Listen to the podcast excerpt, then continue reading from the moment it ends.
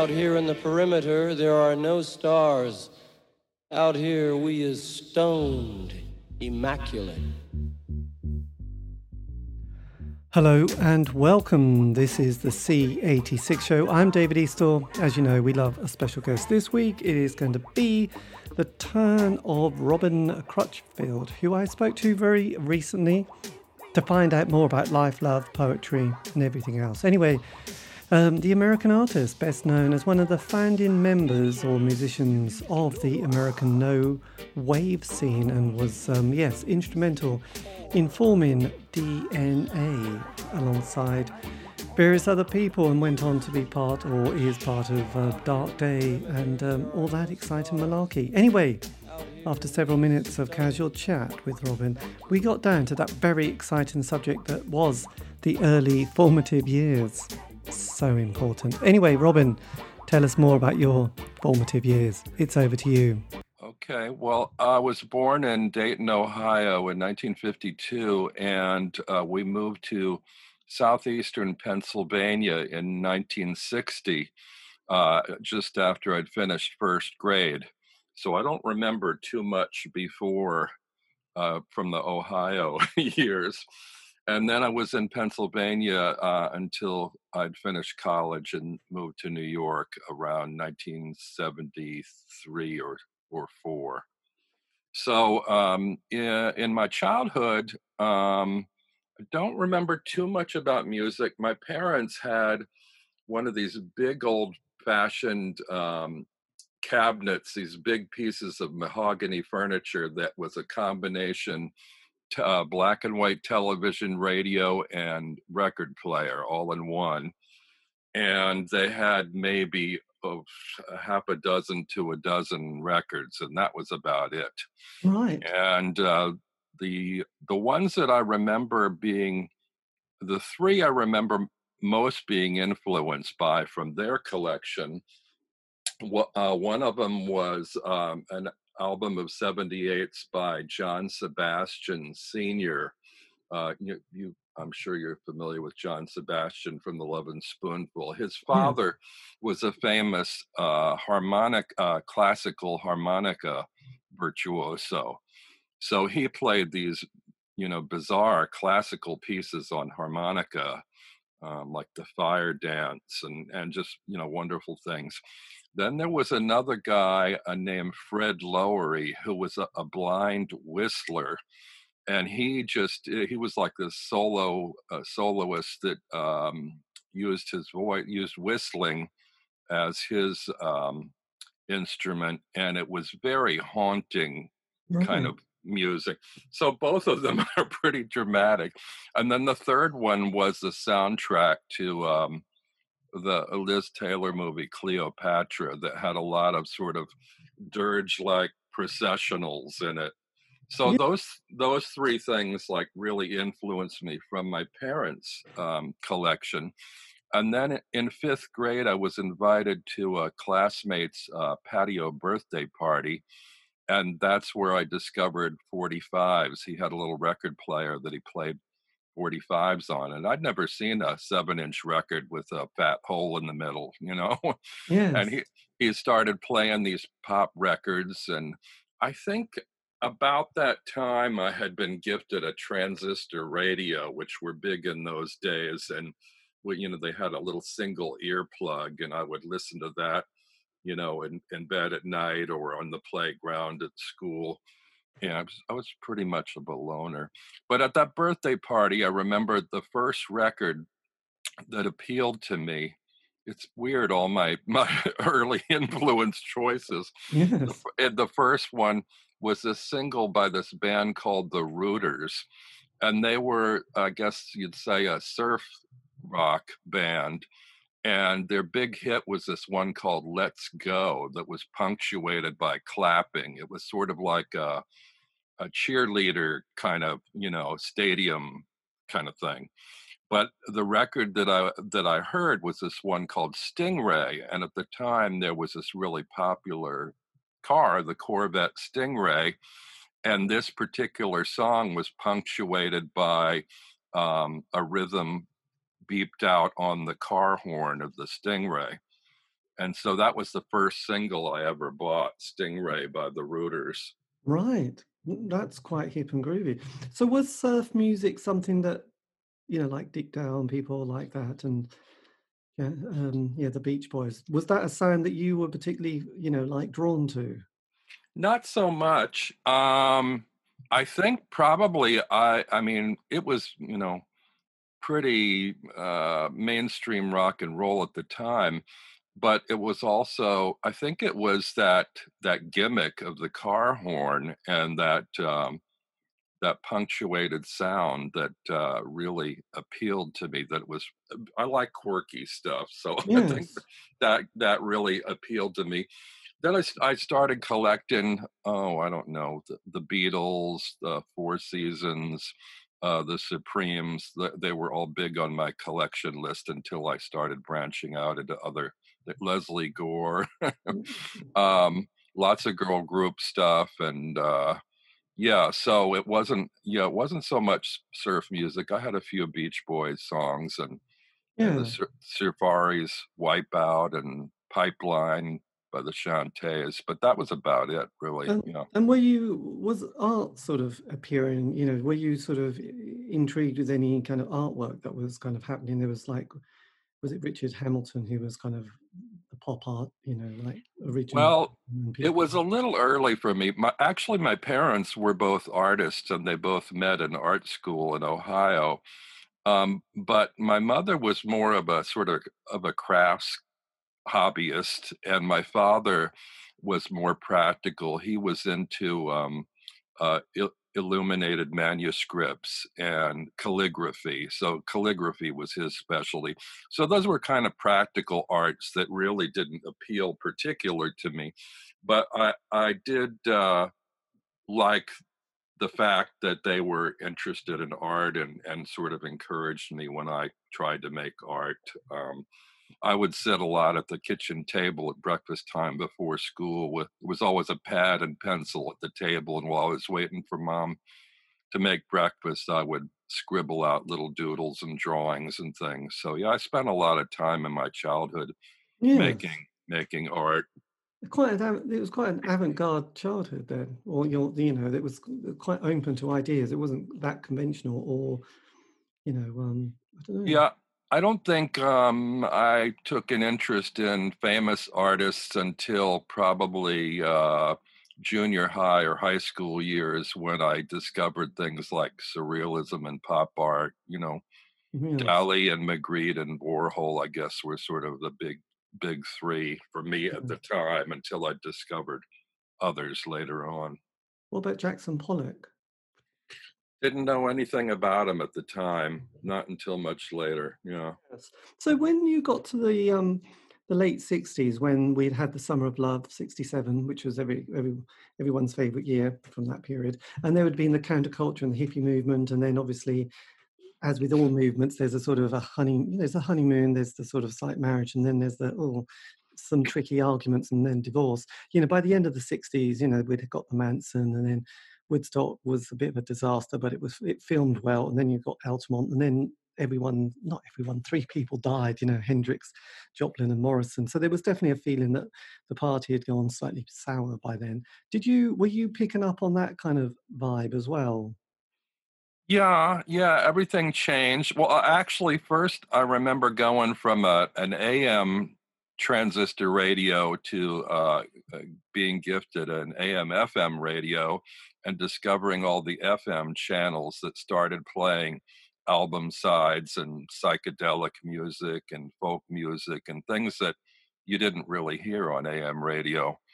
And so actually at the time I was really into the incredible string band was like, you know, yes. one of one of my favorites and still is a favorite. But then I, I think I sort of uh, veered away from that into more kind of popular psychedelic music that other people my age were into.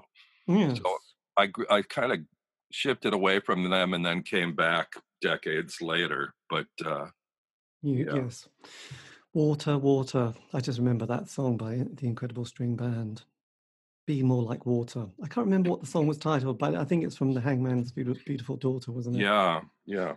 Classic poetry. But then, yeah, so when the 70s appeared, there was a bit of a new scene in town, wasn't there? There was the sort of you'd had we'd had kind of grunt, grunt not the grunge, but the sort of that that Stooges, MC5, the Nuggets with the Sonics and people like that. And then in the UK, we had a sort of the glam movement with people like Sweet and Slade, and then you'd had T Rex, and then Alice Cooper doing Schools Out. So were you by then sort of developing a bit of a musical interest?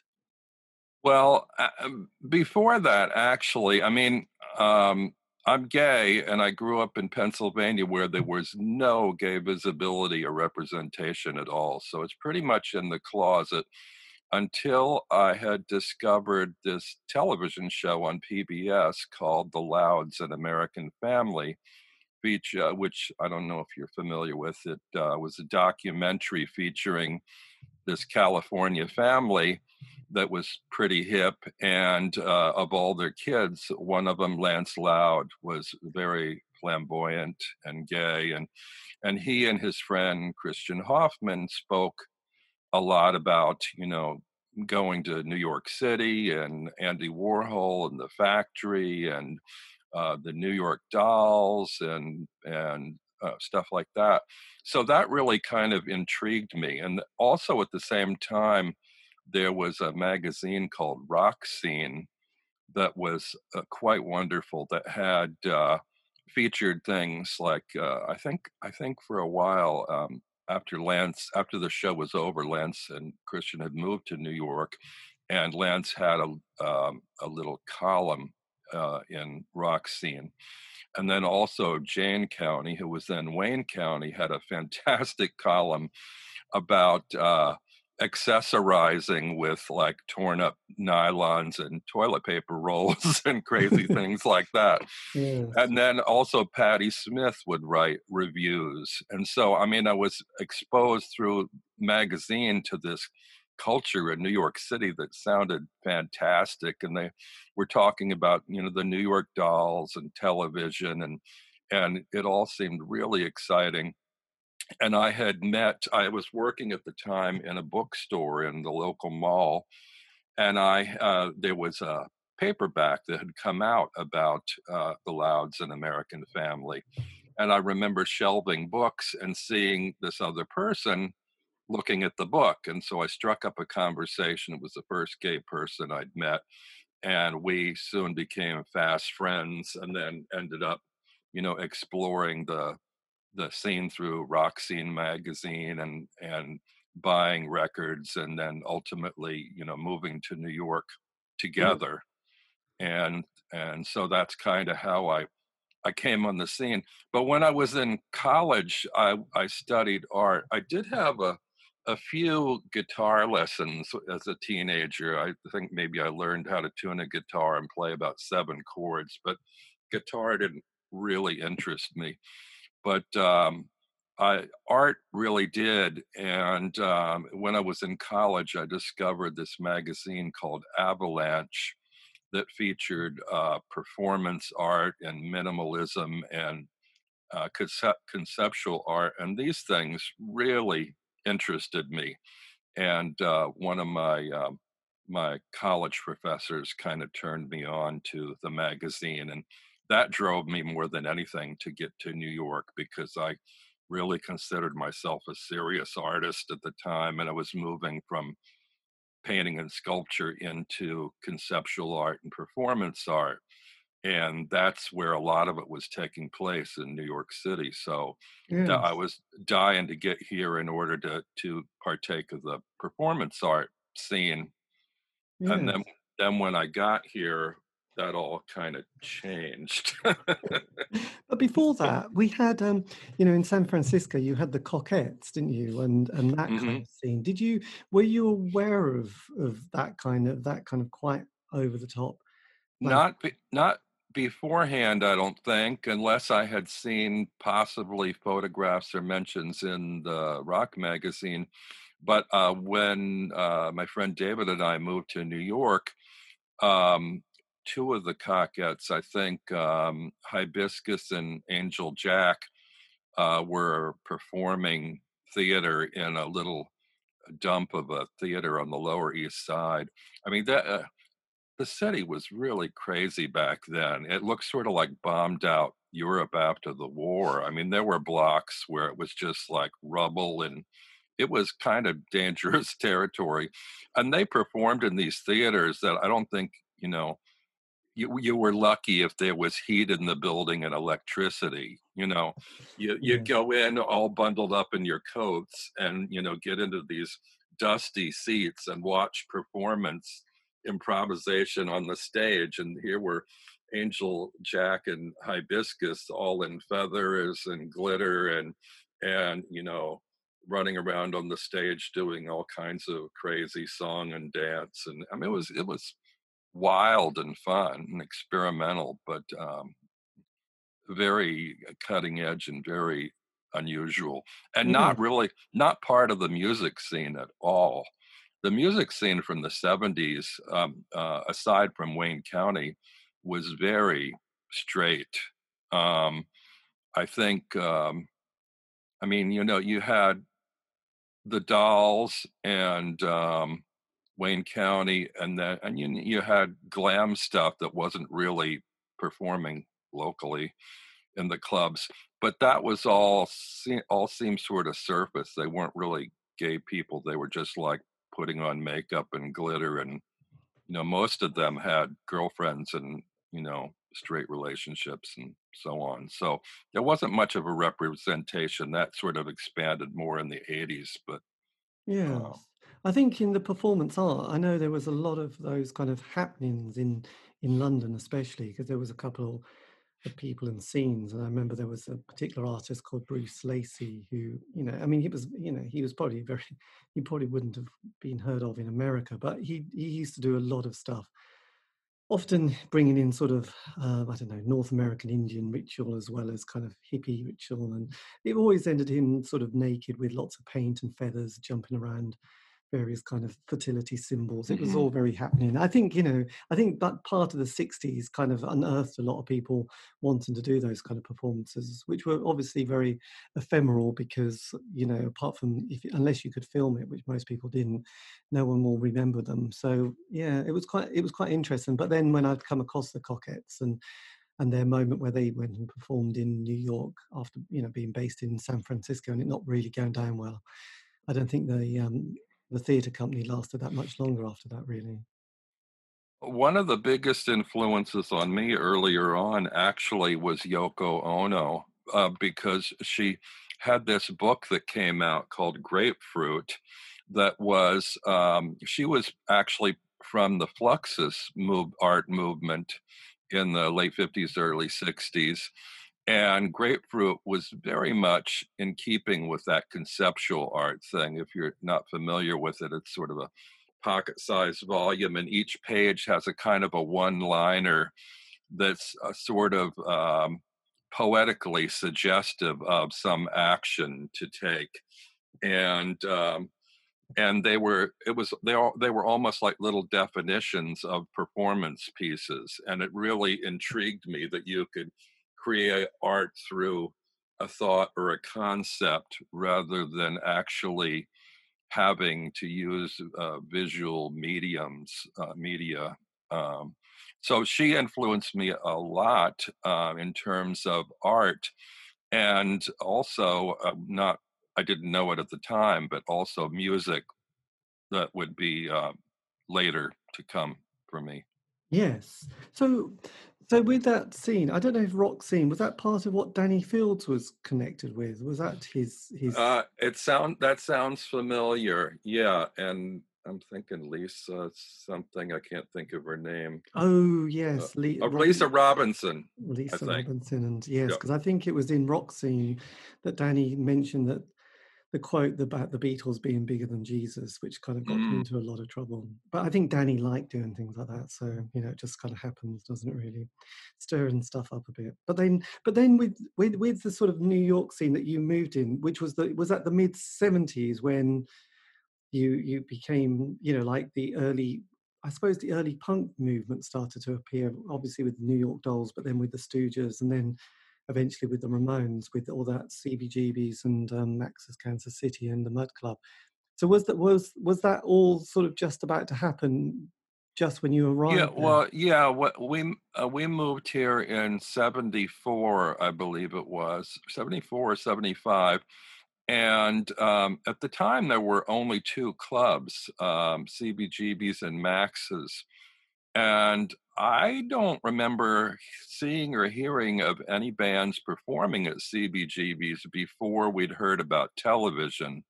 I think they sort of like cracked the scene because because I think before that it was more like a biker bar with uh, if they had bands at all, it was probably you know Country. very very different kind of music. Yeah, and I I think we read about television in rock scene and were intrigued about them, and then after we moved here, we heard they were performing there and went to um, to check them out. But when when I got here, I was very much a very I was still a very while we we did were interested in music, I wasn't at that time interested in playing music because I was too serious about making it as an artist. So I was spending a lot of my time down in Soho and Tribeca at lofts and gallery openings and performances and so forth and doing my own thing um, down there.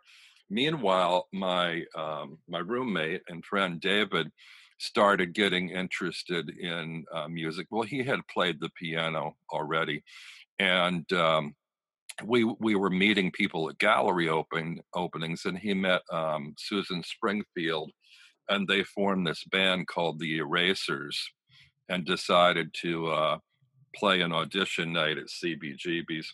So that kind of got the ball rolling. At that time, I thought artists are are serious people, musicians are not. And if I move from art into music, no one will ever take my art seriously again. yes. but that wasn't necessarily the case. Um, there were actually people sort of making that transition. Um, Philip Glass was a big influence at the time, and he wasn't really part of the rock scene. It was more like contemporary classical, I guess. But he was uh, um, showcasing his work through art galleries like the Holly Solomon Gallery, and they, uh, uh, I think, backed um, a vinyl release, a recording of his music. And I was really intrigued by his music because of the the cyclical, repetitive, uh, minimal nature of it that really appealed to me. And I I kind of felt like I wanted to make music, but I didn't really feel adequate to do it. I mean, I've always had this this uh, conflict between being labeled an artist or a musician. I feel confident being labeled an artist because I had art training and schooling Right. and but not so much musician because I think when people say, "Oh, you're a musician," uh, they sort of expect to hand you sheet music and that you should sit, be able to sit down and play it, or they say, "Oh, can you play this familiar tune?" I can't do any of that. Whereas with art, they don't have the same expectations because art is so wide open. They don't expect you to sit down and paint the Mona Lisa, you know. So it's it's a whole different kind of thing, and uh, I just felt really inadequate when it came to music. I think I really embraced um, later on when Brian Eno, I believe, coined the term non-musician because I think that's really what I am. I'm more of an artist and a non musician, or maybe I'm a sound artist rather than a musician because I've always been more comfortable working in the studio and layering um, little loops and pieces of sound more than um, rehearsing and performing live and and studying music you know Yes. Because um, I mean, when I mean, obviously, you, you still spent a few more years doing the art, but then you you know you were sort of drawn into sort of being well forming the band, weren't you? DNA. Yeah, well, at some point it was, I don't even quite know how that happened. I, I, oh, I, I was doing a performance piece at Artist Space called Nursing is an Art. And I, I uh, actually was working at a bookstore at the time, and I was buying a lot of 48 cent books off these carts outside, and they were old out of print, you know, medical texts and things with odd photographs in them, and and uh, I had designed a um, a postcard announcing this performance piece, Nursing is an Art, and it depicted a 1950s uh, illustration of this nurse preparing this enormous syringe. And I, I uh, remember I was on Canal Street one night and walking with some friends, and we ran into uh, Lydia Lunch and um, James Chance. And I guess I had met her before, I'm not sure where, but I said to her, I, I handed her the, the postcard, and she was thrilled with it. She was intrigued with it because of the the nature of the visuals of the, the nurse with the enormous syringe. Mm. And she said, Oh, you should come see us. We're, James and I have a new band we're starting. It's called The Scabs. We're going to play at CBGB's this weekend. So, oh, so I said, Yeah, great. So we went to see them, and I didn't know what to expect. And I was completely blown away because up till then, all the rock music I had seen had been very chord rock oriented. And Lydia's approach with Teenage Jesus and the Jerks was completely different. Um, if there was any fluence at all, I might say it was uh, more akin to something like Captain Beefheart. But she had her, she had very little to no skill, and yet she played these very punctuated pieces. It was all about punctuation and rhythm over melody, you know, and uh, the concept was just so brilliant. I couldn't believe it. And I don't, I don't even know if she was 16 years old yet. I mean, she was really young, but I was just completely blown away that this young woman was creating this amazing thing that she had come up with this concept and I sort of feel like it was like the height of invention, and it's I don't really feel like she's quite ever lived up to it since. But I mean, it it really made an influence on me. And after the first performance, I ran backstage with tears streaming down my face.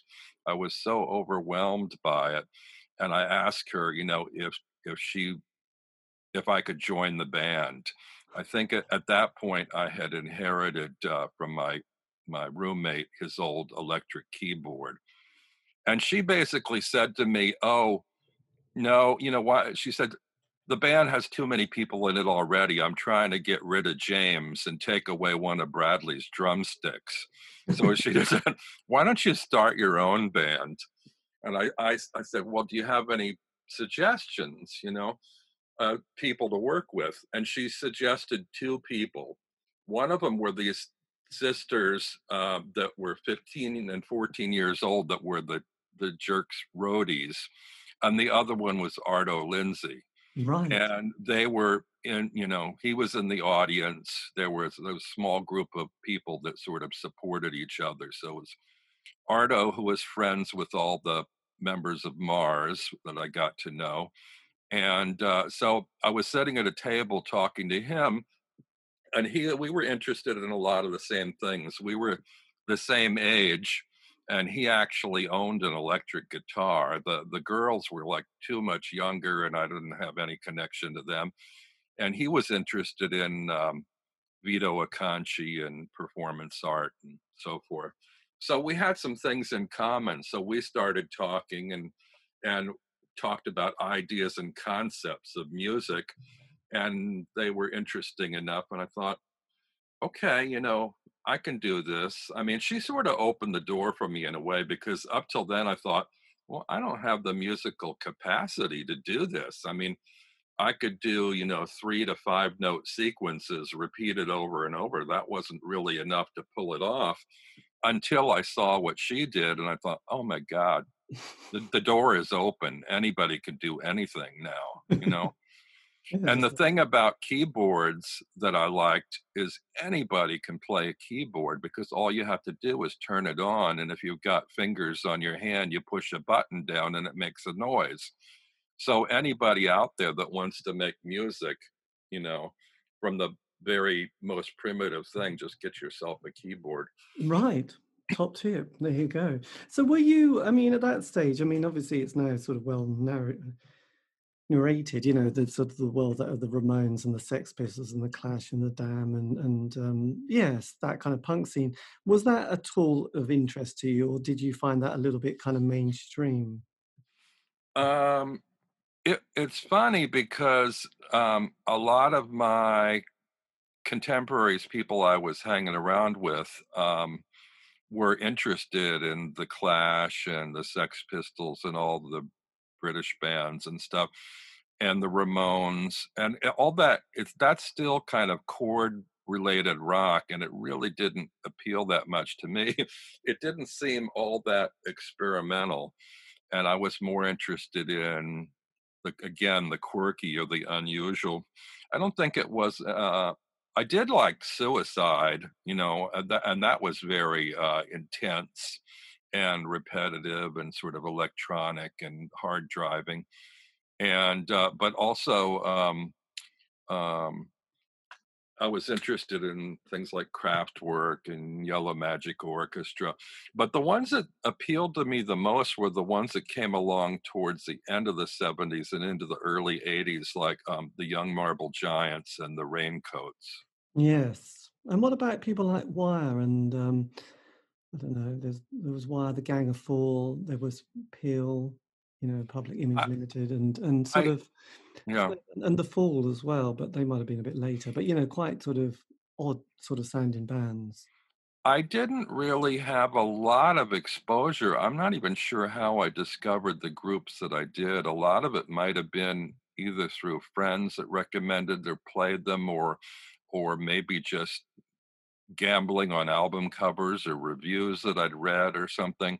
But I didn't have very much money, uh, spending money. In fact, I didn't have a proper synthesizer. I had this secondhand electronic keyboard. And in those days, if you wanted a synthesizer, I mean, the cheapest one I think was 800 something to a thousand and up, you know, and I, I was working a, um, a minimum wage day job paying my rent and food and bills you know so i didn't have a lot of extra spending money for equipment. We were but we were doing things like um, buying little effects boxes and running things through effects boxes and even on my second album i started by we used a lot of toy instruments that we amplified and and treated through effects boxes because you, you know you might have to pay you know a thousand dollars for a synthesizer but at that point you could get a casio keyboard for a hundred or a little bit more and an effects box for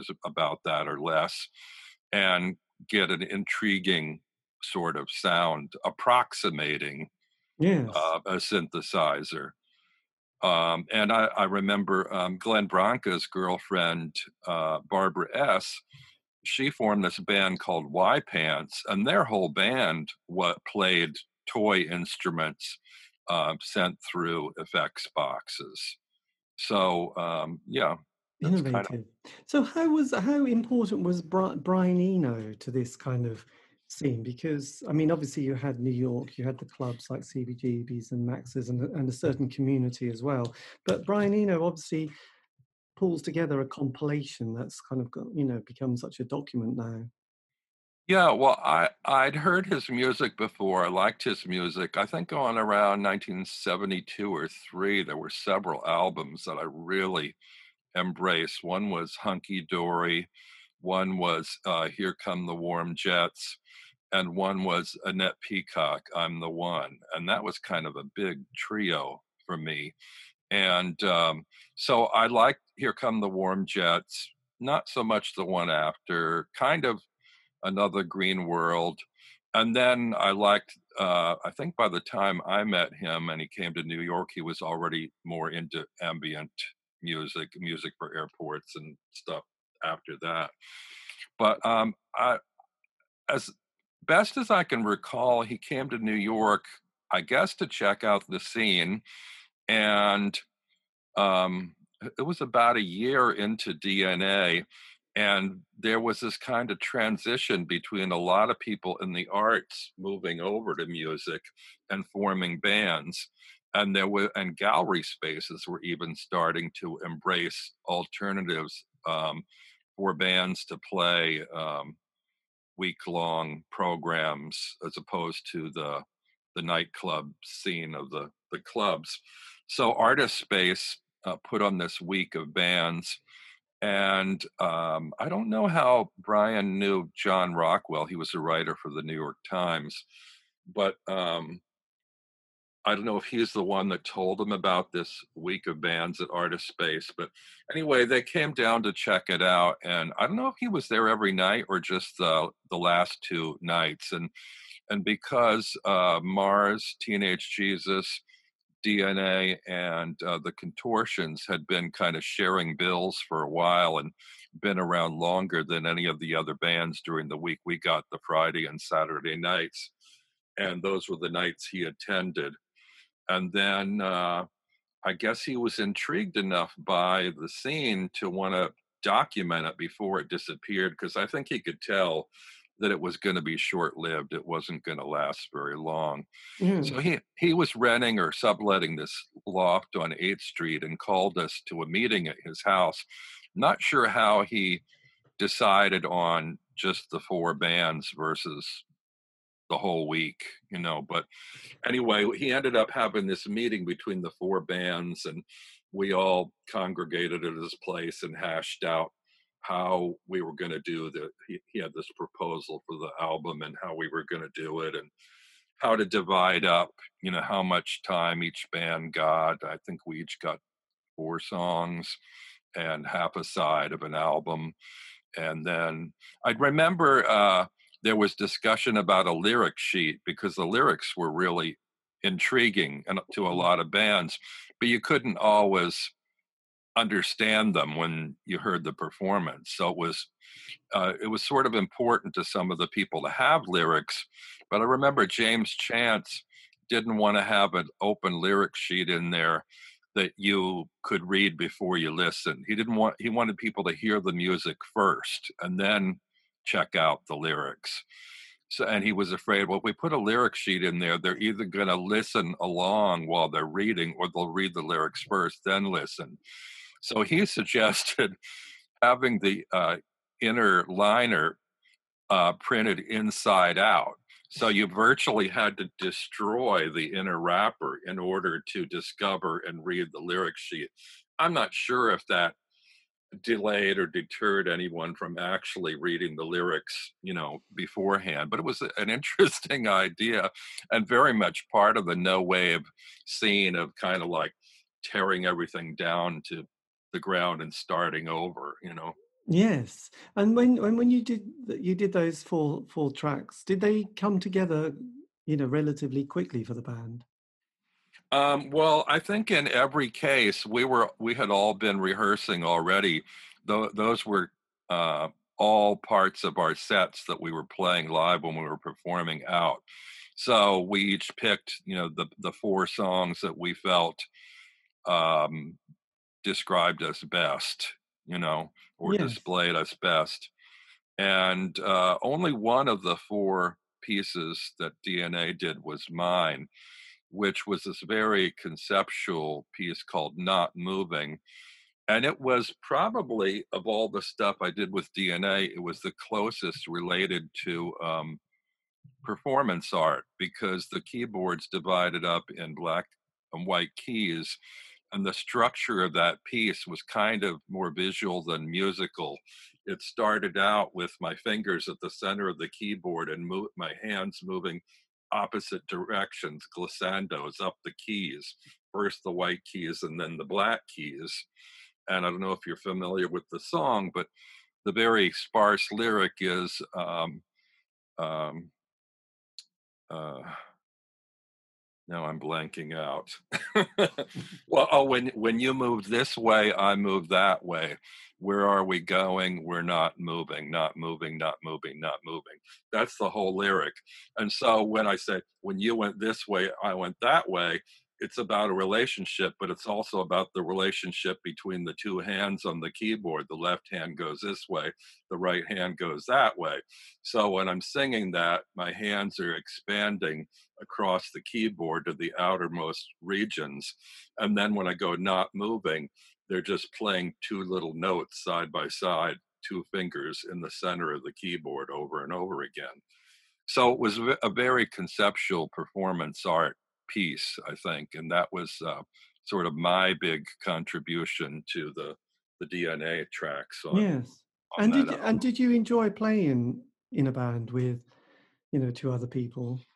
Um, I liked rehearsing, and I I was never very comfortable live, and I I think the more people there were on stage, the easier it was on me because you could kind of get lost in the sound and you know more people and more stuff going on. But I always felt extremely nervous and self-conscious, and you know, I, I in order to help myself remember songs, I would you know put little tapes and notes on the keyboard, and I had like index cards that uh, I would. Uh, uh when we would rehearse in those days, I, will tell you that the two most important inventions of the 70s, I think, for many groups aside from our own, were the portable cassette recorder and the photocopy machine.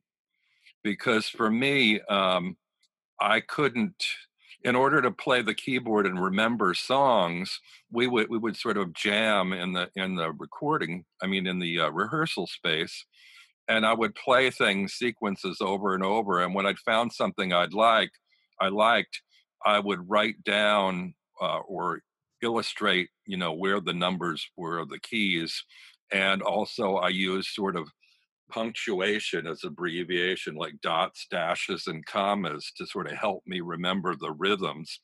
But just to make sure, I would record it on my cassette recorder. So it's like if I knew the knew where the notes were, where the keys were, and I couldn't remember exactly the rhythm from that sequence by my index cards, then I could refresh my memory by listening to it on the cassette player. And when it came to advertising gigs, we would collage or draw things together on on eight and a half by eleven paper and then run them off on copy machines and copy centers and then plaster them all over the city to uh, advertise our gigs. So in those days, it was you know very do it yourself, and at the beginning of the indie movement, um, and uh, we we were all using what we had at hand these cheap cassette recorders and yes. and ch- cheap uh, printing reproduction methods. You know, the photocopier so important. So when so the band with well not the band but you were had a very kind of short-lived period in the band because then you left, didn't you? Seventy-eight. Uh, yeah, I was there for about nine months. It's funny. It got started. Terry Ork from Ork Records. I he had some kind of a connection. Well, he was the uh, manager, I guess, for television, and he started Ork Records. And uh, in terms of the indie label scene, he was the first one I know of. He put out this record, Little Johnny Jewel, this 45 and then a little bit later, Patti Smith's uh, Piss Factory came out. And then after that, other people started uh, creating their own labels. And Charles Ball, for a while, had been Terry's uh, business partner, and he started his own label. But I'll get into that in a minute. Anyway, Terry, for a while, was booking uh, new bands at Max's Kansas City and Arto at the time was uh, working at the Village Voice uh, uh, for his day job selling ad space. And somehow or other, he knew Terry. And Terry goes to him, Oh, I hear you've got a new band. Do you want to play our. Um, um, our new bands week, you know, at uh, Max's that I'm putting together, and and Arto goes, "When is it?" He goes, "28 days from now." And he's okay, okay, sure, you know. so so he tells us we go back to the rehearsal space, and at that point, Ikue wasn't even in the band. It was me and Arto and uh, Gordon Stevenson and his wife Mirielle Cervenka, who's uh, uh, the sister of um, Exene from X. We were rehearsing in their loft in Tribeca. And when they heard that we had a gig to play in 28 days and we didn't have a set together nearly at all, they completely freaked out and said, No, no, no, no way. We can't do it. We can't do it. And they jumped ship. I thought, Well, great. You know, we're going to play in 28 days. It's me and Arto. What are we going to do now? And we we had to find a new rehearsal space. And uh, Lydia at the time had a, a loft that she was renting out. And she had a Japanese uh, drummer, or no, sorry, bass guitarist in the band. And there were all these hangers on about the rehearsal space. And the only one that wasn't in the band at the time was the Japanese uh, bassist girlfriend, Ikue. And she didn't play any instruments and didn't speak any English hardly, you know. And and so Arto approached her and asked her if she wanted to be in the band and I thought, no, no, no. How is this going to work? You know, we we've got to put together a a band, you know, a set in 28 days. We don't know what we're doing. She doesn't have any instruments. She can't speak any hardly any English, and her visa is set to expire eight days after our gig. What kind of sense does that make? You know, it's going to be a lot of effort if we can even do it to get there. And it just seemed overwhelming to me. But, you know, it was what it was. She was willing and interested. And luckily, Nancy Arlen from Mars let her borrow her drum kit. So we had that. So we started rehearsing. We somehow managed to get together a set in 28 days, and the rest was history. I mean, the sets were pretty short back then. Lydia did like 10 and 11 minute sets. Ours was, I think, 20 to 24 minutes or something. Wow, that is impressive. But it's good to have a deadline. it's, you know, it kind of focuses the mind, doesn't it? Well, hardship drives creativity. I think the fact that, you know, we did have to piece together instruments and be innovative and we had deadlines and we didn't have the best situation really kind of forced us to get more creative and I've, I've always actually loved the idea of of challenges and making do on a shoestring. You know, I've done that both in my day-to-day jobs and in my artwork and and to this day I wa- I love watching competition shows on TV where they set challenges and like impossible circumstances and time limits and I'm think, you know, oh, I could do that or I could do it better. You know, it's like even in the 90s for a brief spell i got into drag and that was due to seeing other people and thinking oh i like their approach but i think i can do it better and cheaper you know? Excellent. Yes. Well look but then but then uh, so you you know was leaving the band quite a wrench for you or did you just oh oh oh yeah sorry. I'm, thanks for bringing me back on track um, yeah, so I was with him for nine months. And like I said, when we first started out, we didn't know what we were doing. And I thought, well, of course, you know, it's like a learning process. In fact, somebody even coined the term to describe the whole movement as avant kindergarten, nice. because it, it really was, you know, a learning, evolving, developing process. And it was kind of like breaking down that three chord rock system into just single notes or sometimes not even notes. It was like semi organized cacophony. And that's what kind of brings me back to the re- earlier reference of um, Yoko Ono because she did this album, Plastic Ono Band. And for me, that was a major influence on what I thought DNA could be because in that one you had two ele- two elements of um, organization and structure versus two that were sort of like raw chaos. So you had this balance of of of chaos and order, and I thought, wow, that's a great tension and a great interaction there. And so I thought, well, you know, I know the way Arto is playing is kind of non-playing. It's all sort of like emotional bursts and spasms of sound. There's no real notation involved there. And I thought I need to counter that. And, you know, the only thing I can master is these short repetitive sequences. What could be more ordered and structured than that? So we'd play off of each other and somehow Ikue kind of went in between the two. She was kind of sometimes sort of order like and other times a little more open to cacophony. And so we i felt like we had this really nice tension and balance in the band. But i did think that you know we would improve over the course of the year and all re- our rehearsals. We would learn more and evolve and develop more.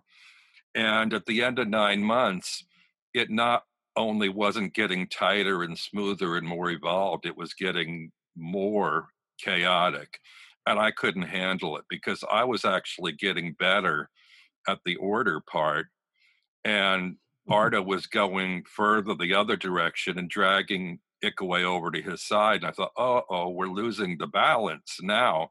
Now it's now it's too much chaos, not enough order. And I think what frustrated me is we would rehearse these songs like every week and I thought, oh, the songs will get tighter and better. Well, we were rehearsing them and they never sounded the same twice. And I was really frustrated by that. You know, we'd go in and it's like, what what the heck? I don't even recognize this song. It doesn't sound the same as last week or the week before. And it, it just like really, I felt it, was really frustrating. So we kind of negotiated my departure first we were going to add a fourth member and then phase me out and i think we we tried out a few people uh, i think even bill laswell from material was going to come and join us and he was like a really professional musician but um, that didn't pan out and then somehow or other arto found tim wright who had come in from i think he was in Pere Ubu at one time and so he came in and we played together, you know, and so they were going to phase Tim in and phase me out. And then at the last minute, I think Arto knew that I really wanted to leave and do other things. And he said, look, you know, we're just going to let you go. We're going to make a clean break of it. And we'll, you know, do our own thing with Tim. Yeah. So I thought that's great. That works out fine for everybody. And we had already released a single with Charles Ball and I, I was actually sort of uh, Charles uh, built that label with the help of his girlfriend, who held down a day job that I think basically funded the label. And she didn't really like all these noisy bands that he was working with. I don't know. Charles had a very strange uh, sensibility. But mine, I guess, was the most accessible of the musical sounds of any any of the people Charles was working with um, in terms of his girlfriend Joanna, and I, I was I was her favorite. So uh, he continued working with me and sort of promised to let me do a solo single on his label, and that kind of cemented my break with DNA and let me form Dark Day. Dark Day, yeah. So by then, was the music, you know, the number one, you know, 24 7? There was no kind of other artistic kind of avenues that you were going down? Um, well, there was a lot of, I think I've heard this actually through some of the other podcasts where you've talked to people. There was a lot of cross pollination and collaboration. There were a lot of, a handful of bands back then. We all went to each other's performances and ensured continued bookings by being, you know, filling out the audience and uh, and also a lot of us, you know, shared time in different bands. Uh, in fact, when it came to do the single, I couldn't do it all myself. I needed some help, and um, I liked Ikue's drumming, but I didn't want to pull her away from DNA. I didn't. I didn't want that to bring that connection along with me. The closest sounding to Icaway on drums was Nancy Arlen from Mars. So I talked to her about doing a couple rehearsals and the studio session from my single, and she agreed as long as it was just for that and that they got paid a studio fee. And Charles agreed to that. So I got Nancy, and you know after that she would go right back to Mars. So she she had no plans on forming a new band or anything. And the other one was uh, Nina Canal, who was in the Gynecologist. And I loved that band, but they were sort of on the verge of breaking up. And I loved her guitar style, which was very I want to say reggae. It was very sort of jerk-like uh, Yes. note note patterns, and um, I just really liked her approach. And also, I've I'm I've always been kind of an Anglophile in a way. I don't know why. I think my heritage is you know British and Scottish, and she was you know one of the few British uh, emigres. Is that the right word? People that came over from there to here, and she was part of the part of the art scene in Soho. And uh, um, and so anyway, I approached her and asked her if she would help on the single. So I thought this was kind of an interesting idea because um, stereotypically the guitar and the drums in the band would be played by guys and a keyboard w- might be played by a gal, you know. And this was a flip on that. You know, I was playing the keyboard and the two women were on the guitar and drums. I thought, well, this is fantastic. And I love the combination of the sound. And it went really well. And it's still like one of my proudest things that single Hands of the Dark and Invisible Man. I only wish that they had opted to continue to do more with me. I wish we had more output than that because I think it was maybe my most successful sound before I went on to a revolving door of players and Dark Day after that. But uh, Yes. Well, you did exterminate an angel. yeah, that one, um, that that came about well after work after doing the single with Charles. We talked about an album. I thought, okay, well, you know, I've got to get a band together, and so I started putting feelers out. And um, I had one of my coworkers was uh, Luc Sante, who's a, a writer. I was working at a bookstore at the time, uh, the Strand bookstore. I don't know if you, like one of the biggest used bookstores in the country, and uh, it has actually a pretty rich history uh, in terms of music people working there because before me, um, Patti Smith, Tom Verlaine, and Lux Interior, all uh, from the Cramps, all worked there. Um, while I was there, um, uh, Miriam Linna from the Cramps uh, and um, um, Susan Springfield, Adele Bertei from the Contortions, Laura Kennedy from the Bush Tetras. Um, um, I can't think of his name. There was a guy there from the DBs and uh, uh, filmmaker Amos Poe. I mean, all these people went through the doors there um, at one time or another. But oh, and Bradley Field from Teenage Jesus was working there. That's kind of how I got my job there. Actually, I said, "Can I use you as a reference on the application?" He goes, "Ah, I don't know if that's going to help you. he might not hire you if you put me as a reference on your application." But I was filling out the application, and while I was filling it out in the store, I saw no less than four other people working there that I had known from my college days in Pennsylvania. So I thought, oh my God, you know, everybody I know works here. Nice. But uh where was I going with that?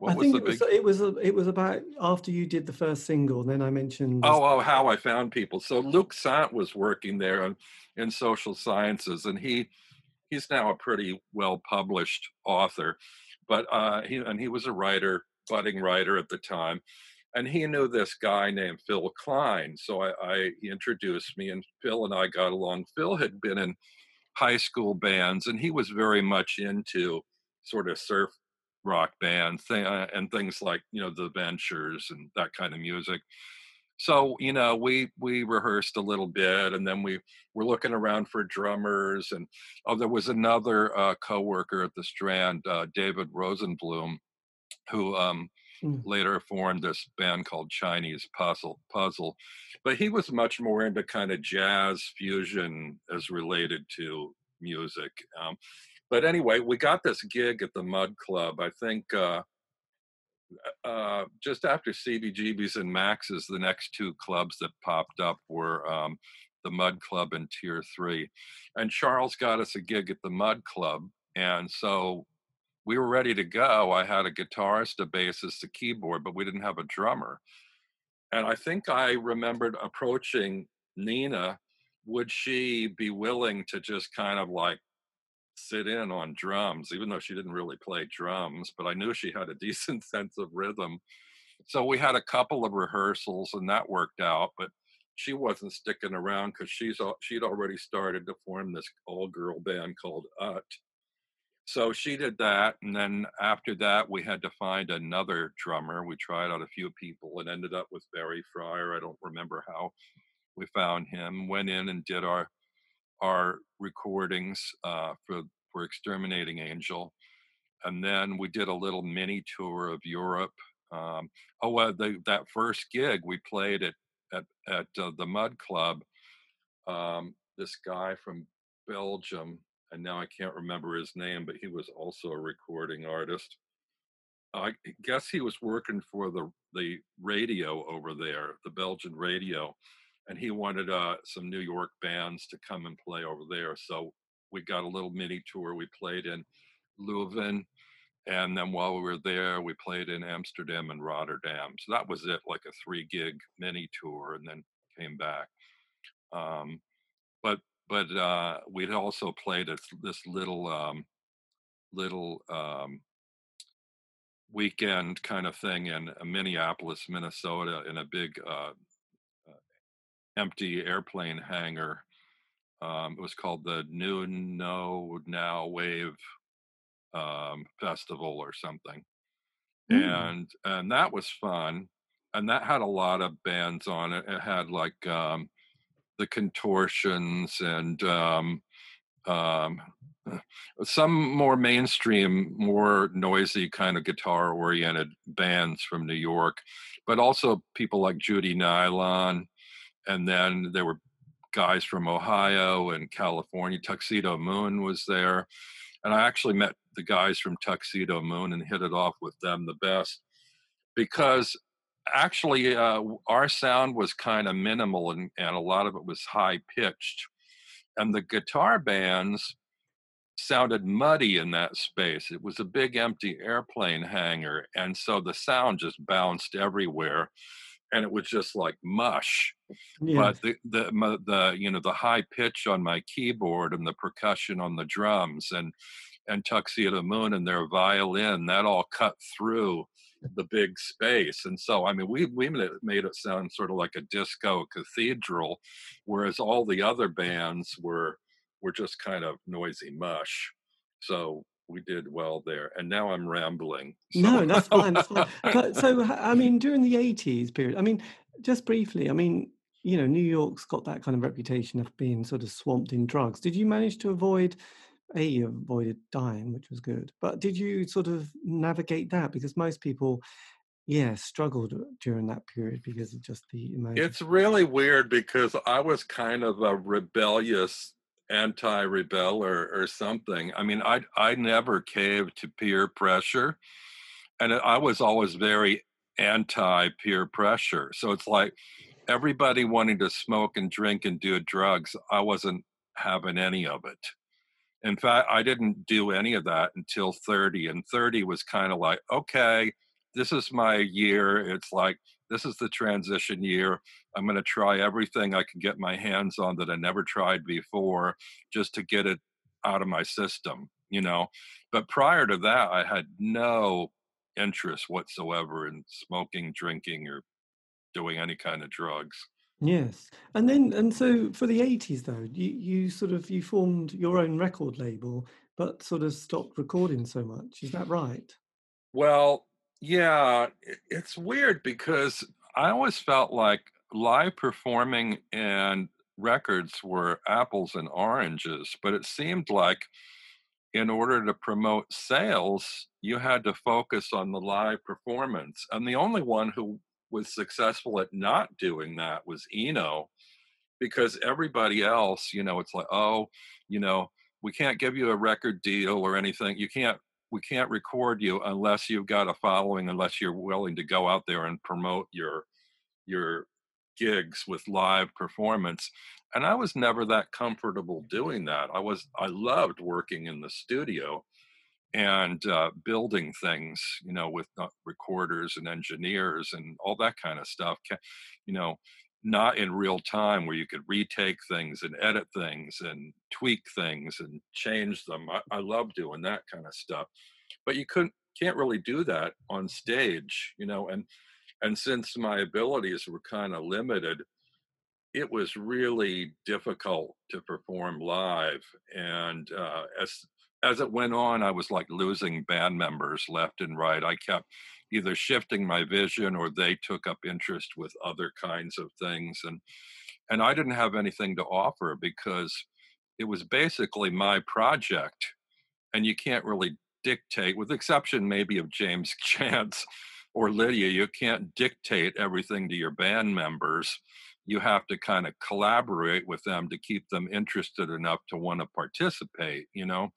And so with each incarnation of my band and different people i worked with i kind of directed it but i kind of opened it up to like oh you know do you have ideas or what you know what would you like to do with this? And you know we kind of collaborated but it wasn't ideal it was um um um I can't think of the word I'm I'm thinking of where you you kind of have to appease or go along with someone well, rather than collaboration, isn't it? That kind of world of I don't know collaboration. Yeah, it wasn't entirely my vision, let's say, you know, until you know later on when home home recording and studios, eh, you know, they had these home recording cassette multi-track players came in, and then uh, computers where you had software you could do that.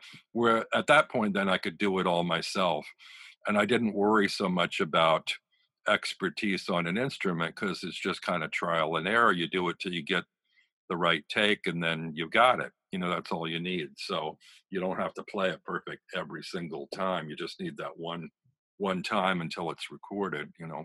Yes. But, so with the with the rest of the 80s and then kind of the 90s because it was kind of you it was the late 90s when you sort of resumed um, Dark Day as a, as a sort of solo act. So what what did you kind of briefly do in those kind of that that quite a large period of time? Well, that was kind of accidental. Actually, up through the 80s, I think I stopped recording in 1985.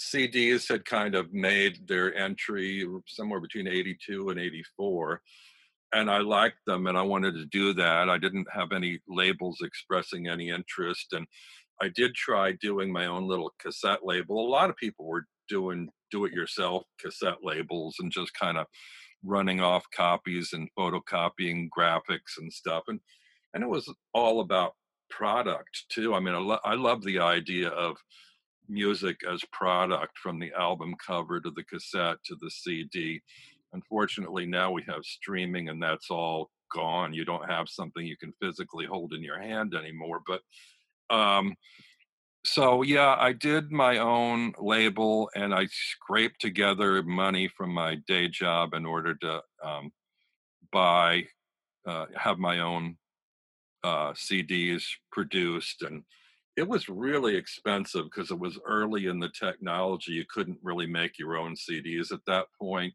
Mm. and you they had minimum runs. And I, I I got a bid from one company, and halfway through produ- production, they lost their access to their print the printing portion. And so I had to like find another printing company just to have the inserts and sleeves printed up for the CDs, and that was a whole other expense It was kind of a nightmare. But in ni- 1985 was sort of like the last where I had performed with live with any of the incarnations of my band, and uh, uh, my my sound kept changing too from. Um, exterminating angel then to window it was sort of like a duo like a a synthesizer or toy synthesizer duo and then after that, I was uh, working with, uh, I was very interested in an early inspiration, Moondog, who uh, dealt a lot with rattles, bells, and drums. And I liked, I always liked him and Nico because they always made music that seemed like they were not of a particular time. And so it could be from any time in history, you know?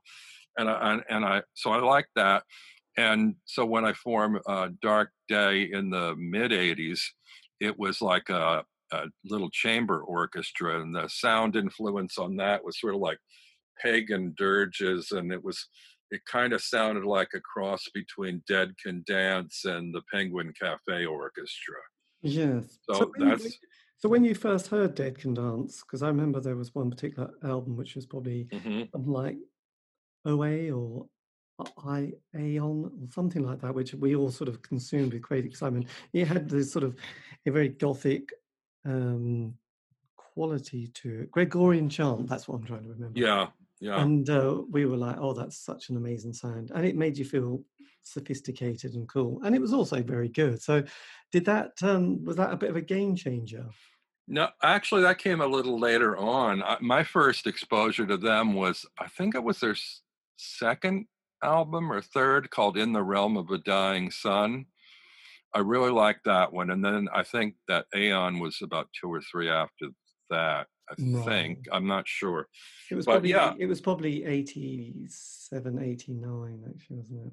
Yeah, I, I I liked and collected all those. At that point, I was listening to things like uh, Dead Can Dance, Cocteau Twins, Lush, um, This uh, Coil. S- Slowdive. Well, this Mortal Coil, mm, yes and no. I mean, there one one or two. I mean, that was kind of an amalgam of so many different people.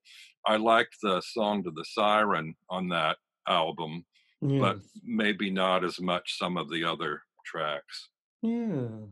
So then, so the, how did, so were you sort of, how did you navigate the nine? I mean, were you still sort of Oh. having a day job and sort of doing art on the side, so to speak? Well, uh, I didn't have anybody to work with musically uh, at that point, and I think I didn't really have um, I didn't really have a computer. I don't think until like uh, almost 2000, and so I wasn't really making music. I was doing other things, and I think in the 90s, and I wasn't really doing art so much either because when when a lot of people moved from performance art over into music, the bottom kind of dropped out of the performance art scene and the art world for most part. And that kind of changed. It went back into painting and graffiti and hip hop art and the galleries and stuff in the late 70s, early 80s. And that wasn't my thing. So, um, yeah, in the late 80s, I had met, oh, and also in the early 80s, I was going to say, like I said, the 70s were very straight, the 80s were very gay. There was a bar in the East Village just called The Bar. And at, at that time, uh, most gay bars were either gay bar, gay male bars, or lesbian bars. That never the twains met. Mm. But it, this one particular bar, it was anything goes, and everybody went there. And it was fantastic. And the East Village was very arty. There were a lot of theater people, a lot of writers, a lot of musicians. And there was a lot of cross pollination of bands over there. And and the pyramid and King's King Tut's Wah Wah Hut started and the drag scene kind of started and Club 57, all these new clubs in the East Village and the drag scene. So anyway, yeah, there was a, a lot of a lot of people, almost all the bands I knew and hung out with in the 80s were all or 80% gay members in the band. So there were a lot of, you know, diverse creative people there. But then uh, in the 90s, at some point, I think I remember I had a friend who had been doing drag, and I wasn't that really into drag until um, the movie, I think Muriel's Wedding came along. Priscilla. Queen of the Deserts, that's the Oh, one. no, yeah, sorry, sorry, that's the one I meant. Yeah, I think they were both around the same time. Yes, and the um, Strictly Dancing. so when I saw the uh, the approach in Cr- Priscilla, Queen of the Desert, I thought, oh, this is very clown-like, and I, I like this. And there were there was a contingent of drag queens in New York that weren't going for glamour. They were more like, I guess it was more of a throwback to the Cockettes. It was more like outrage and glam and flamboyant extremism or something. And and they would piece together things from colorful bits they'd found from dollar stores, you know, and and uh, I had a friend that was part of that scene, and I used to go on the weekends to Chelsea to the flea market. Uh, was this was this group that used to go uh, buy things at the flea market and have breakfast. And he goes, "Well, why don't you come by after your um, flea market and visit me at my apartment?" So I came by, and he and all the queens and his troupe that had performed the night before at the Roxy were coming down from their drugs in his his living room the morning after and uh, my jaw just practically dropped i was in awe i mean it was very low key but there was this amazing array of people and a lot of them used the ones that appealed to me the most used white face rather than regular makeup or in addition to makeup and a lot of them had these expressions i don't know if it was coming down from the drugs or the way they painted their faces but they had expressions like Noh mask japanese Noh masks that could either could be any emotion you know it could be all emotions in one. You couldn't quite determine what emotion it was i thought oh my god this is so powerful. And i looked at what they were doing and a little thing went off in the back of my head and i thought gee i'm intrigued by this and i think i could do this and i think i could do it better and cheaper. So I, I, talked to my friend about it, and he sort of like took me under his wing and helped introduce me to a few of the staples in terms of makeup and things, showed me how to apply makeup. And so um, he got me in for free to the clubs. And then, you know, I had developed this character.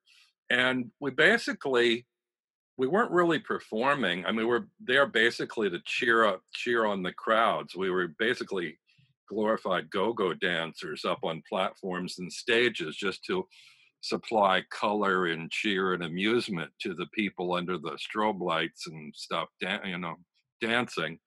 And it was a lot of fun. And I thought it, it was sort of like improvisational silent theater on the stage. You had these sort of interactions between different members sharing the same stage with you all in gesture and movement and attitude and stuff and it was a lot of fun so i did that for a little while just as a kind of a get get me in free guest and then at some point they i got paid for it and i i got paid more in three hours of work doing that than almost my whole week of my day job so I did that for a little while. That was in the mid 90s for maybe two years. And then the management changed and that whole drag troupe got dropped from billing and they all just kind of went their separate ways and the scene sort of fell apart. But mm.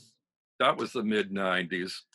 Then in the late 90s, I think uh, well, I, I, got approached by Dirk Ivens, who ran this label in Belgium called Daft Records and he he liked my music from early dark day and talked about sort of bringing me out of retirement and and you know first he wanted to reissue my stuff on cd my early stuff and so uh, wasn't sure where i was at legally with that with charles ball but i thought well how's he going to know? And i he never gave me any money anyway.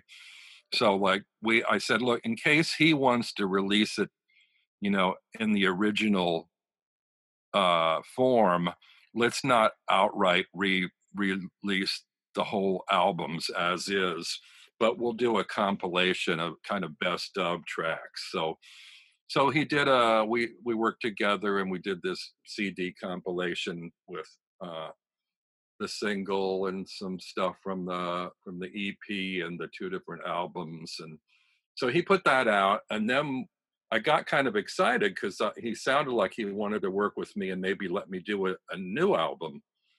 So then I met up with a friend who introduced me to um, home recording software on the computer and sort of helped me learn how to use it. And I started recording stuff, multi track MIDI stuff myself. And I was happy with the results. And I presented it to Dirk, and his attitude was, I can't use this. I don't know how to market it. And I thought, what? it, it was all instrumental for one thing. And I think that's a problem for some people, which I also don't get because that appeals to me. And half the time you can't hear lyrics anyway. So even though you might hear a texture in a voice, you can't always make out the lyrics. But I was never that thrilled with my vocal abilities or my my lyric abilities. A lot of the lyrics were sort of pieced together like collage work from different books and things. Yeah. So um so anyway, I, I had recorded this stuff and and he said I can't I can't use it. I can't put it out. I can't market it. And I, I was really disappointed. But at that point, I thought, okay, I, if he's not going to do it, I've already done the work. I guess I'll do it myself. And at that point, you could um, run off or make your own CDRs. So I did that. So I, you know, sort of re restarted my label, sort of. And uh, but around um, uh, a little bit after that, or during that, I had pretty much decided I it was Y2K, and they were talking about in the year 2000 because of Y2K, everything's going to crash. There's going to be no electro electronics. And I don't know why I got that into my head and I kind of embraced it and ran with it. I thought, okay, I'm not going to buy any synthesizers. I'm not going to run with electronics anymore. I'm going to embrace acoustics. So I, I went back. And also at the time, I think there was this weird folk music scene that started. And I, I got interested in that because it brought me back to my early love of the incredible string band and world music instruments and stuff which I, I also think the raincoats kind of took in back in the early 80s. But anyway, so I started buying things like harps and psalteries and lyres and and drums and rattles and th- things like that that I particularly liked.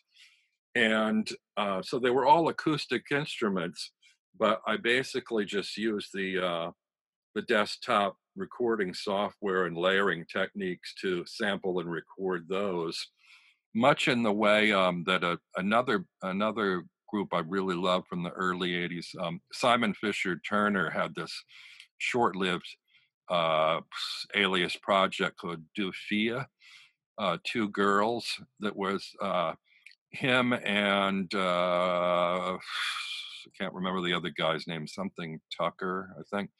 Um, they they build up this whole mythos about these two women that had met in Lourdes and under mysterious circumstances and and decided to tour the the cafes and pubs and and record together. And it was, this whole melodramatic false story you know right down to like gauzy photographs of them in drag and nobody knew that these weren't you know very strange exotic women but two guys, you know, working doing studio stuff. But their their recordings were basically sampled acoustics that had been uh, tweaked and played with in the studio, and that they did a couple albums that were amazing. If you haven't heard them, Silence and Wisdom and and Double Happiness. And so that was a big inspiration for me um, in terms of playing with acoustic sound. And another one was um, uh, I can't think of his n- name now. This guy in the '60s that went through the South and recorded all these old blues artists on their front porches, just with a reel to reel. Oh, is that did, Annie um, Alan Lomax? It might be. I think I might be thinking of John Hammond too. But anyway, one of those guys. But it was basically field recordings. And the thing I liked about the field recordings is it it was like live to tape and it was like there was no rehearsing, no dubbing, no editing. It was all, you know, you record it and it's the magic of the moment. And I really like that. I like that idea of, you know, you just record it. If you don't like the take, you re-record it. And at some point you get a take that works. You you caught the magic, you captured the magic. And that really appealed to me. So that's kind of what I've been working with the last since 2000 i guess. Yes because actually it was a very um one that i was listening to earlier which was it had a very pagan it reminded me of a lot of friends who used to go through a very pagan new age period in the 90s and i remember thinking god this really brings back those kind of memories which are probably into the dark wood that was what it was called. Oh yeah Um, that yes. that one actually, I did incorporate a couple of electronic things, and I well, one I played a theremin on there. I bought a cheap little theremin, and I mostly used it as a uh, for a little effect, but I managed to be able to do a, a repeatable riff and disguise it enough with reverb if it wasn't quite perfect to be close enough to sounding the same to be able to use it as one of the layers in the background. Yes. So basically, but, you, you've you, you've you've sort of released that you. So now, for the last couple of decades, you've you've just been very much more consistent with releasing your own material the way you want it. Yeah, I had been, and then you know, with with the drop, uh, and I had hooked up with CDBaby.com, and they were great for me because they would handle all the sales and distribution of any product I wanted to send. Plus, um, you could upload the digital stuff, and then people could buy the digital downloads too. And they would just handle all the business end and then send me money on the sales, which was fantastic because I've always been terrible at the business end of music and art. And but recently they got rid of their store and so they don't sell CDs anymore, I guess, and I don't really have an outlet for that. And also, there's no real demand anymore. the The whole scene has changed, and uh, so people are not buying CDs. They're if if they're buying anything, and I think most of them are getting them for free. It's streams, and uh, and there's no nobody really coming out of the woodwork asking me to do things or want me to do things. I post things at like little uh, YouTube clips, uh, like little one minute home live performances and things and i get you know some so many likes clicked and that's it. It doesn't doesn't translate into sales or offers or anything. And i think attention spans are just really short now. It's like people will be on there for as long like commercial length, you know, like a minute to three minutes, and then their attention is exhausted and they move on. And that's part of the whole social media scene and YouTube and all that stuff, you know.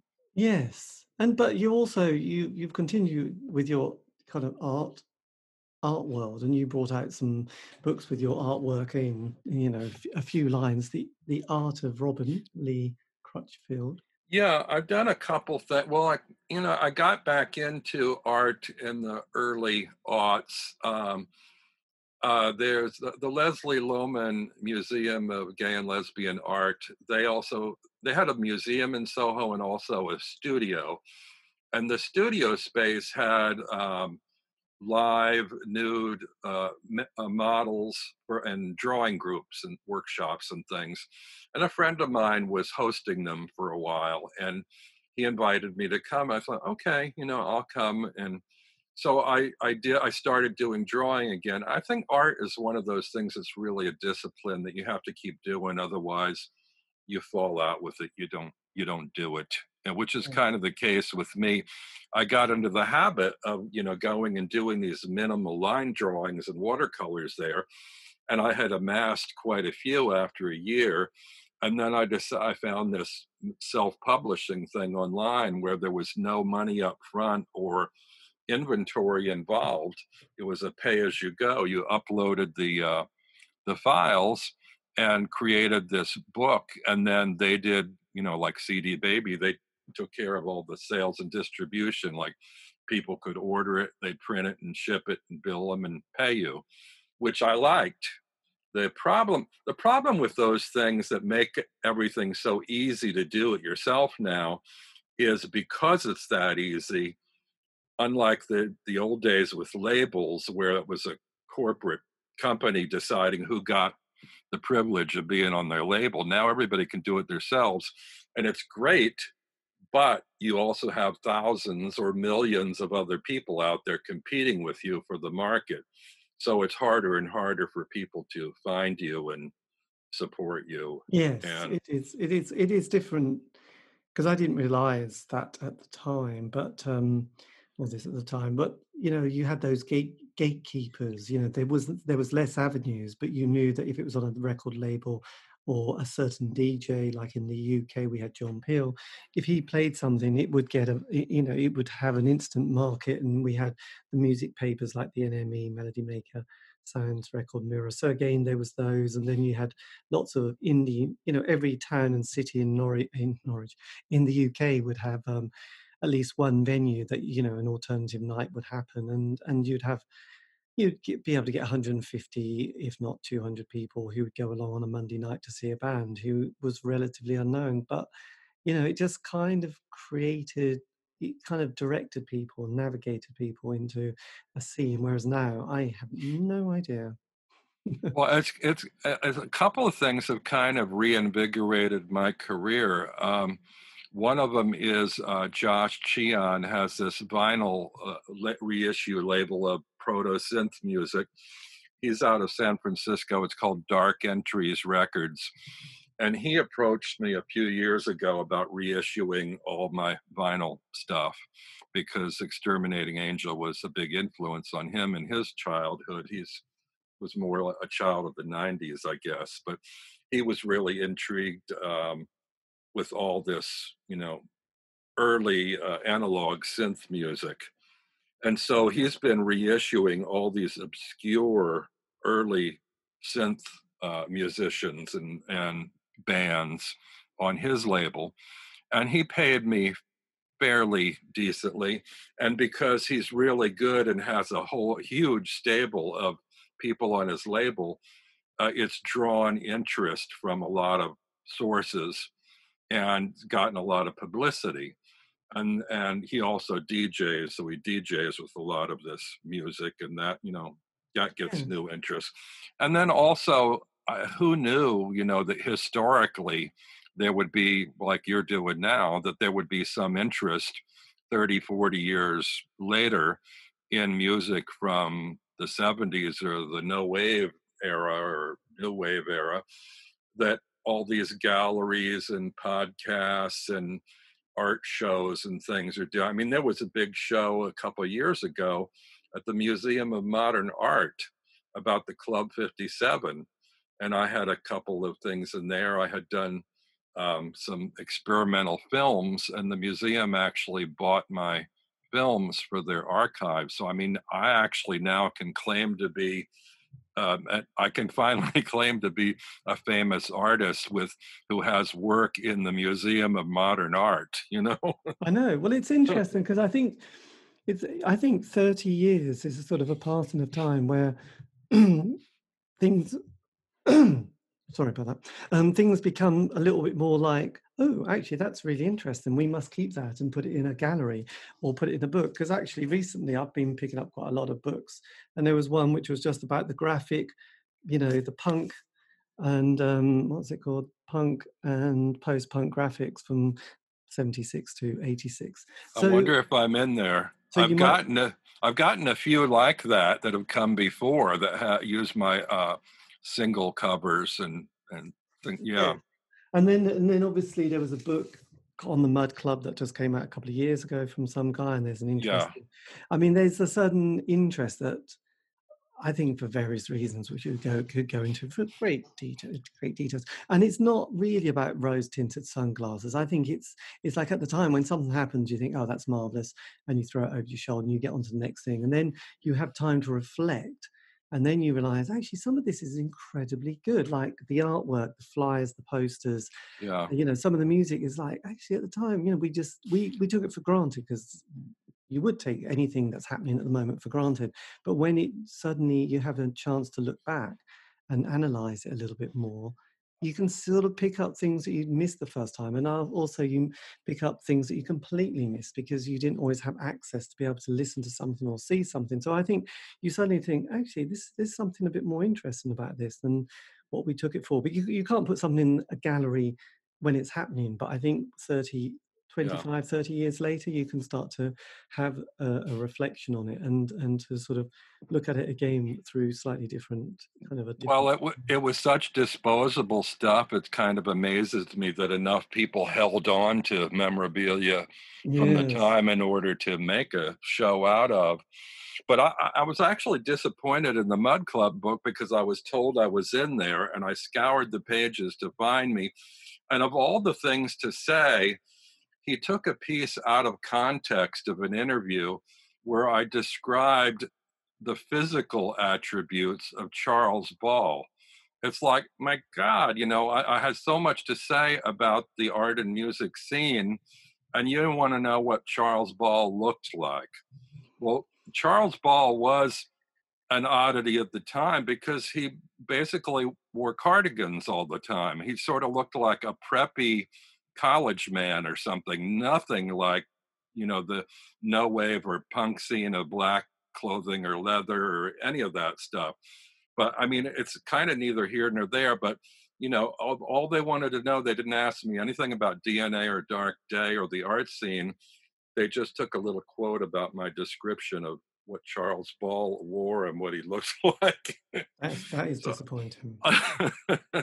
so look, just last question. I mean, if you if you could say something to an 18 year old self, you know, just a little bit of advice, and you've got decades actually of life and art. And I thought about this a little bit. Um. Am, am, I allowed to put in a little plug or no? Yes, put in a plug. That would be good. I don't mind. Be, before I do that, before I answer your question, let me say anybody that wants to uh, find me, I'm on Facebook, Robin Crutchfield. Uh, I uh, don't have a website anymore. I think there is a link on a Wikipedia page for me to find my Facebook page. And uh, uh, if you want to find my book of fairy tales that I wrote or my book of drawings, those are both through lulu.com. Uh, uh, it's a self publishing book company. Um, I think one's called 11 Fairy Tales by R.L. Crutchfield, and the other one is, you gave me the title, I've forgotten. It's something like the line drawings or Oh yes, a uh, um, a few lines. A few lines, yeah. A few lines. I actually had a, an epiphany a few years ago that I'm quite the minimalist because no matter what I do, it seems to be a maximum output from a minimum of effort. It's like all my all my music is like minimal bits of things over layered, and uh, my drawings are communicated in the briefest number of lines. And uh, I also do crochet art that was basically um, just, you know, a loop pulled through a loop over and over again and it's very simplistic.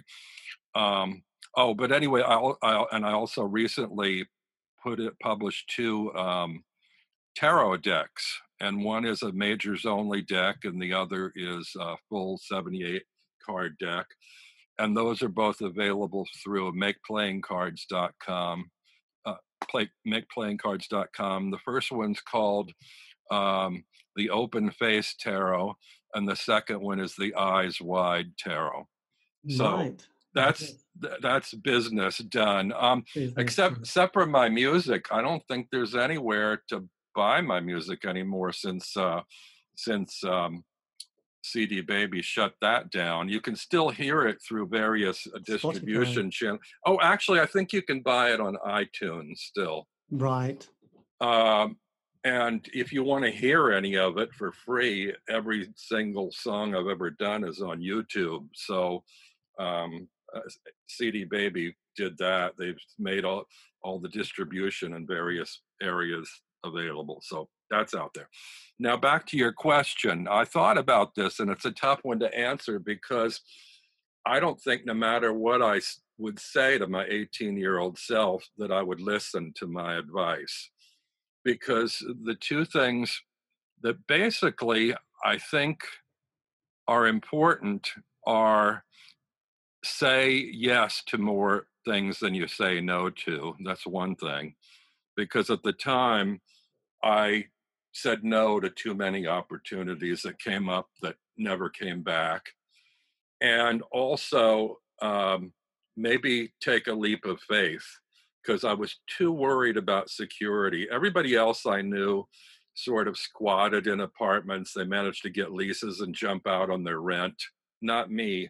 I had to sign a lease and make my rent and hold down a day job and feel secure in knowing where my rent and food money was coming from. So I didn't really take advantage of a lot of opportunities that I might have if I didn't have to rely on that. And I sort of wish somebody had been a kind of a patron and said, look, we're going to give you an allowance. We're going to pay you for your, we'll pay your rent and your food and your bills. But in terms of the art, you're on your own and that would have been good because I think completely open-ended money wouldn't have given me the hardship or the challenges to make art. It would have been too easy, and you need a bit of a struggle. I, I think it sort of takes a bit of grit in a in a shell for an oyster to make a pearl, you know. So there is that in terms of making art, and we definitely had it back in the '70s. Yes. But, uh, but I think. Uh, yeah, and, and also my parents were at the time pushing me to take commercial art classes. And I thought, oh, that waters down my intent. I'm a fine artist. You know, I, I poo pooed the idea of graphic arts or commercial art. But they say, oh, you're going to need something to fall back on. And I could have done a lot better money wise in my career if I had taken those classes as well it wouldn't have watered down a thing, you know, and I, I would have been able to support myself better than working minimum wage in a bookstore. So, you know. Yes, this is true. I know so much. Anyway, look, Robin, this has been amazing. Thank you. I'm sorry I've kept you on so long. I just looked at the clock and didn't realize how much time we've spent. but it's nearly oh, it's nearly one o'clock with you now. You can go and have lunch. Yeah. Unless you've already had lunch, you don't need lunch. I'm trying to work out what your time is. But anyway, look, well, thank you for giving me this. This has been good. I'm always keen to, uh, I've sort of, yeah, I managed to sort of do quite a lot on the kind of interest and no wave scene of uh, New York, 1978. I hope I've I think I've covered everything I jotted in my notes that I wanted to cover. I hope I got to everything that you wanted to. Yeah, my God, and amazing. You know, I mean, just write your book. That's all I'm saying. you, know, you, just, you, just, need to get that. You just basically just use this interview, couldn't you? And then just well, write, do the book. I should do that and expand on it. I already did when uh, when Josh released the first um, uh, album he included uh, a kind of a fanzine autobiography because when I first tried to do a website, I did a very long kind of autobiography. It basically boiled down to about 26 pages worth of material and lots of photos of old posters and photographs from the period. And he printed it up like a, man, a fanzine and included it as an insert with the album and I'm not sure you might still be able to get that through uh, darkentriesrecords.com, either with or without the album. You could contact him and see. I don't know, but uh, at, since then, I'm sure I have a lot more I could add to the to the story. And now that is the end. Thank you ever so much, Robin, for giving me the time for that interview. That was me in conversation with the one and only Robin Crutchfield talking about the American music art scene. Anyway, this has been David Eastaugh, the C86 show. If you want to contact me for some random reason, you can, but make it positive, please. and, uh, on Facebook, Twitter, Instagram, that's uh, C86 show. And also, all these interviews have been archived. You can find those on Spotify, iTunes, Podbean. Just check it out. C86 show, it's all there, and much, much more. Anyway, have a great week.